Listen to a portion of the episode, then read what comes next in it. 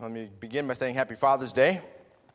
Hope all the fathers here had a, a wonderful day, including my father, who I believe is watching in Minnesota tonight.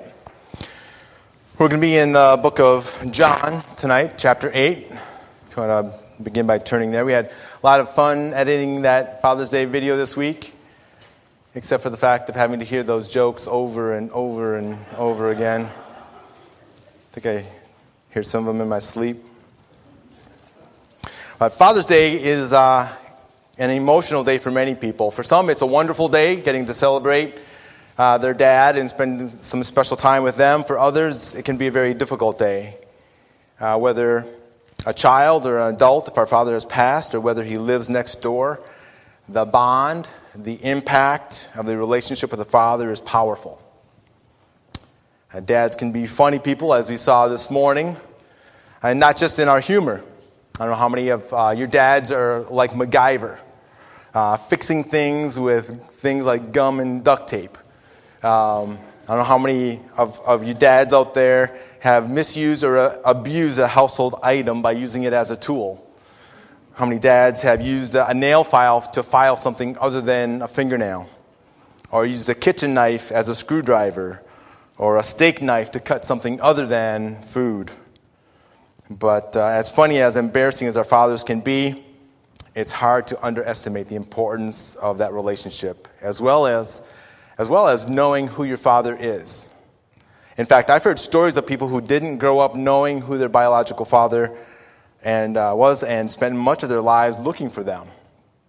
Such as the story, story of Hannah More. She wrote, Growing up, I only knew half the story of my before. The life I had lived, though uniquely mine, was only half of me.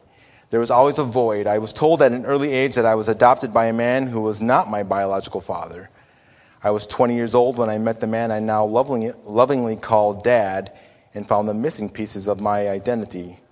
In the eight years that have passed since our initial rendezvous, he has been one of the most influential, encouraging, and ever present forces in my life.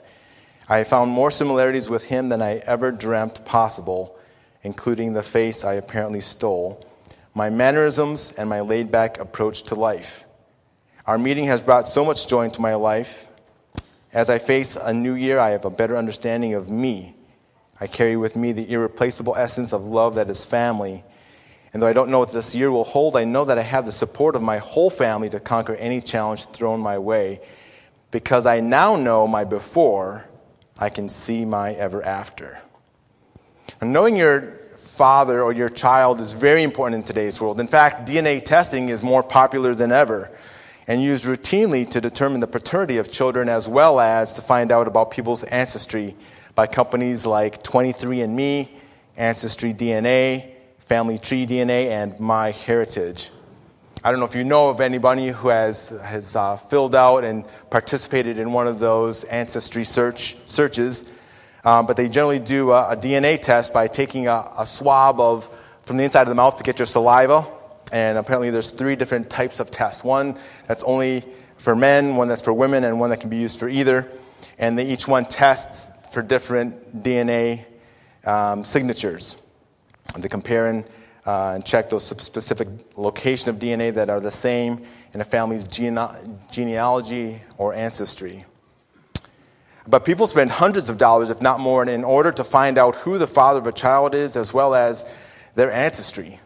Because, um, quite frankly, it matters to us emotionally, uh, it can matter to us legally, uh, it certainly matters to us medically to find out what's the, one of the first questions when you fill out your, your health questionnaire is what, what your parents' health um, problems. Uh, it can matter to us personally because, as Hannah Moore testified, it gives us history. What we're going to see in t- today's passage is that it's possible to be wrong about who your father is. Imagine you growing up, going through your life, thinking that you know who your biological father is, only to find out years later the one you grew up with, the one that you called daddy, the one that raised you, the one that sent you to college, that taught you how to play ball, that possibly walked you down the aisle is not your biological father. To learn this fact in your 30s or later could be quite a shock, as you can imagine. Why? Because who your father is is very important to people because it's about your origins, it's about your identity, because knowing who your father is helps you know who you are. They're connected. Some children go as far as to have gene- genealogical DNA testing so that they can prove one way or another who their real father is.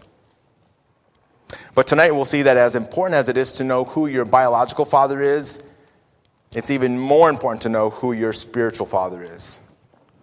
In this passage we're going to look at, Jesus tells us that there are only two spiritual fathers in this world God and the devil.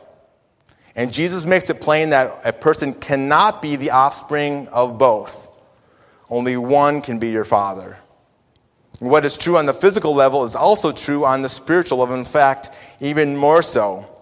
It's not possible to, underestimate, to overestimate the importance of knowing whether or not God is your father or not. In fact, John's gospel mentions the word father 111 times. In John chapter 14 mentions it 23 times. In John chapter 8, where we will be tonight, mentions it 21 times. And in order to figure out who your spiritual father is, we are looking at the right place tonight. In John 8, uh, John, Jesus is talking to his disciples as well as some Pharisees that have gathered around him to challenge him. And as we'll see, Jesus challenges them as to who their spiritual father is. So, tonight, to know who your spiritual father is is a matter of eternal importance. If you know your father, you will know your future. So, if you're not already there, please turn your Bibles to John chapter 8 as we do some spiritual DNA testing. John gives us three types of spiritual DNA tests that give us the matching codes to see if God is our Father. The first test is the likeness test. If you look at verses 37 through 41. Verse 37 reads I know that you are offspring of Abraham, yet you seek to kill me because my word finds no place in you. I speak of what I have seen with my father, and you do what you have done, which you have heard from your father. They, being the Pharisees, answered him, Abraham is our father. Jesus said to them, If you were Abraham's children, you would be doing the works Abraham did. But now you seek to kill me, a man who has told you the truth that I heard from God. This is not what Abraham did. You are doing the works your father did. You've probably heard the phrases that echo the truth of this test. See if you can finish the phrases for me. Like father, like son. And the apple doesn't. He is a chip off the. Why, why are these cliches so well known? It's because it's a common observable truth that we see in the physical world. We see this when parent and child share the same characteristics. How many times have you looked at a family and you see the parent, you see the child, and you say, Wow, I see where you got your curly hair. I see where you got your green eyes. I see where you got your, your laughter. How many times have you called someone's home and said, Oh, Mr. So and so, oh, wait a second, let me get him for you? Because the child answered and his voice sounded so much alike that you thought you mistook the child for the father because as, as they got older. But the physical characteristics, whether it's their athleticism, their personality, even the way they laugh, it can be unmistakable between parent and child. I don't know how many of you heard of uh, Nick Nik Wallenda, the famous tightrope walker known as the king of high wire. He's walked on a tightrope across Niagara Falls, uh, Grand Canyon, between skyscrapers in Chicago. He even has his own bobblehead. And coming up on June 23rd is supposed to walk over Times Square. His father was a tightrope walker. His grandfather was a tightrope walker. His great grandfather was a tightrope walker. You might say, like father, like son, like grandson, like great grandson. And Jesus recognizes this truth and states it about himself in verses 37 38. Jesus says, You may be Abraham's physical descendants, but you are not his spiritual descendants, and he is not your father, as he challenged the Pharisees. In contrast, Jesus said, I speak what I've heard from my Father, and you Pharisees, you speak what you've heard from your father. In other words, Jesus says, I act like my father, and you Pharisees act like your father. The Pharisees claimed that Abraham was their spiritual father, but they did not have his likeness. They didn't talk like him, they didn't act like him. So the question for us tonight is do we pass the DNA likeness test? Because it's possible that we can claim to know God, that He's our spiritual father, and, and when in fact, be not like Him at all. In fact, like, like the Pharisees, it's possible for people today to think they do, but in reality, they do not hear or keep God's words.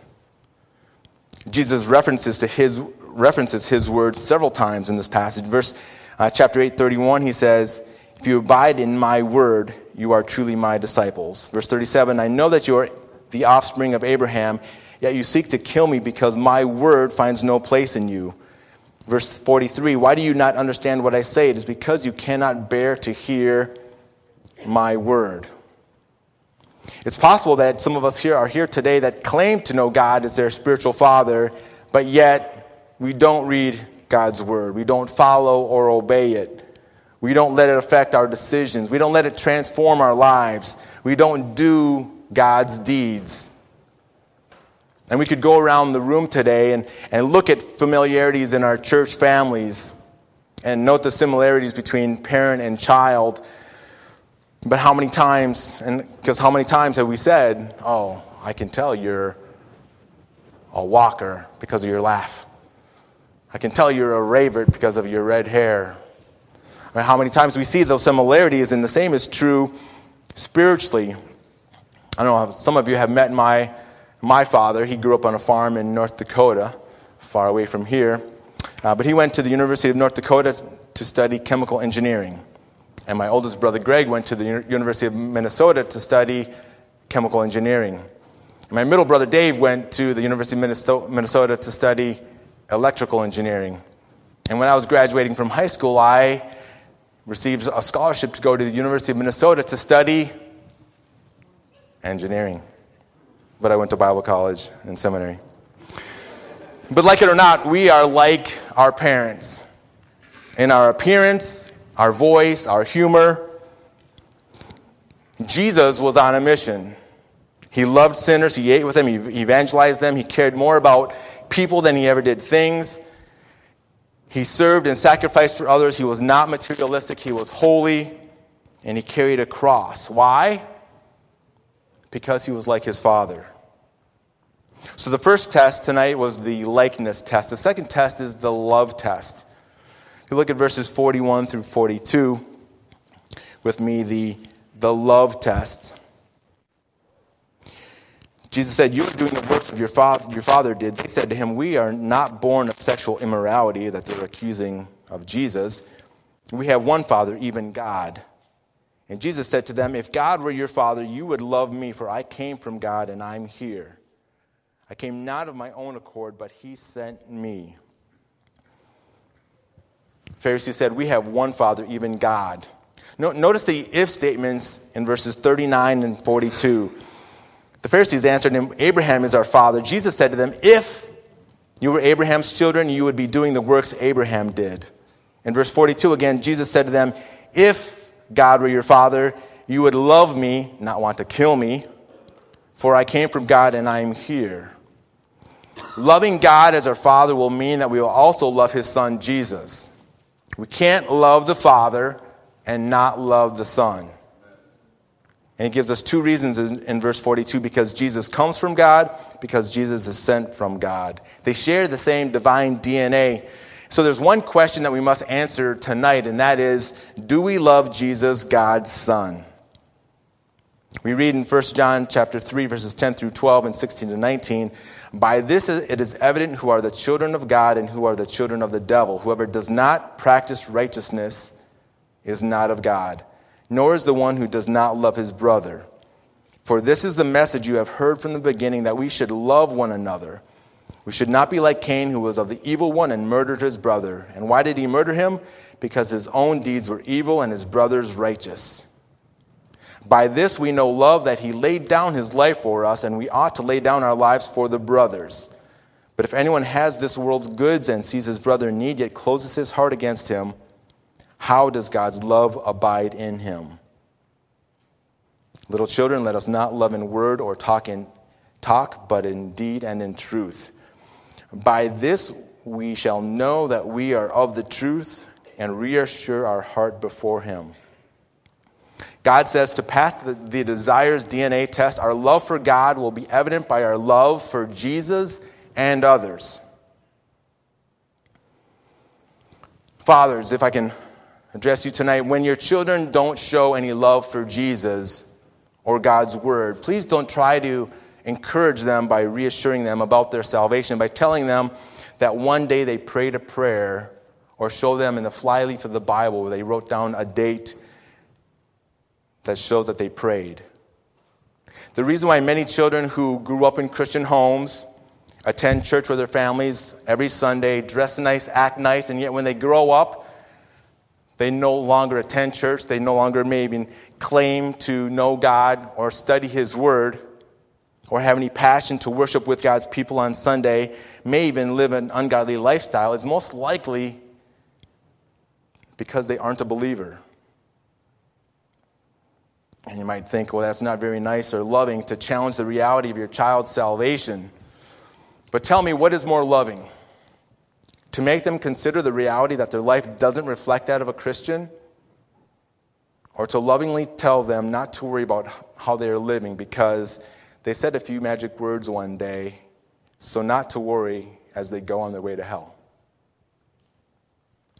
As loving as Jesus was, as he related to people from all different backgrounds, if you take some time this week to look at Jesus' words with unbelievers, you'll notice Jesus never minced words when, as he spoke in his conversations with unbelievers, especially Pharisees. Whether they were saved, on their way to hell, he never minced words, and neither should we, especially when it comes to our children. It doesn't mean that we don't address them lovingly, caringly, but we should be honest. And quite frankly, one, one of my greatest concerns, other than the cost of sending my son to a Christian high school, was the danger of training him to be a professional Pharisee. You see, there's a very real danger for our children who grow up as a second or third generation Christian, growing up learning how to act, what to say, how to dress. But as they grow up and become more and more of an adult and live their life on their own, but they, and they demonstrate no desire to know God better, no desire to study His Word or love and serve His people, is a very real danger. And as fathers, our children's spiritual growth and relationship with God far outweighs our children's desire to be a great athlete, our children's excelling in school, or our, chi- our children's needs of a good career after college. I'm afraid that in Christian churches, schools, and colleges across America today, there are countless children who are learning all the right ways to act Christian with no real, real relationship with Jesus. In fact, if their life was compared to Jesus, it would fail the likeness test and the love test. But not only do we see the likeness test and the love test, a third test Jesus lists for us is the listening test. If you look at verses 43 through 47, Jesus said, Why do you not understand what I say? It is because you cannot bear to hear my word. You are of your father, the devil, and your will is to do your father's desires. He was a murderer from the beginning and does not stand in the truth because there is no truth in him. When he lies, he speaks out of his own character, for he is a liar and the father of lies. But because I tell the truth, you do not believe me. Which one of you convicts me of sin? If I tell, if I tell the truth, why do you not believe me? Whoever is of God hears the words of God. The reason why you do not hear them is that you are not of God. You might say the, the devil's children are missing a spiritual chromosome. They're not able to hear. Jesus says in verse 43, it's because you cannot bear to hear my word. And again in verse 47, the reason why you do not hear them is that you are not of God. Deuteronomy, Deuteronomy 6 contains a well known passage referred to as the Shema, the Hebrew word for hear or listen. In 6, Deuteronomy 6 4 says, Hear, O Israel, the Lord our God, the Lord is one. In Hebrew, spiritual deafness doesn't mean that you don't hear it.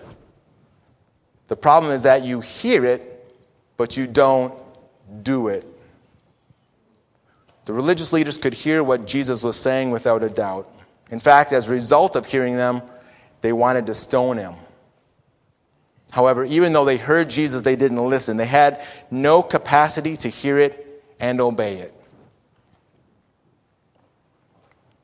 And so today we sit all here at church on a Sunday evening on Father's Day when many people would have convenient or reasonable excuses to not be at church on a Sunday night.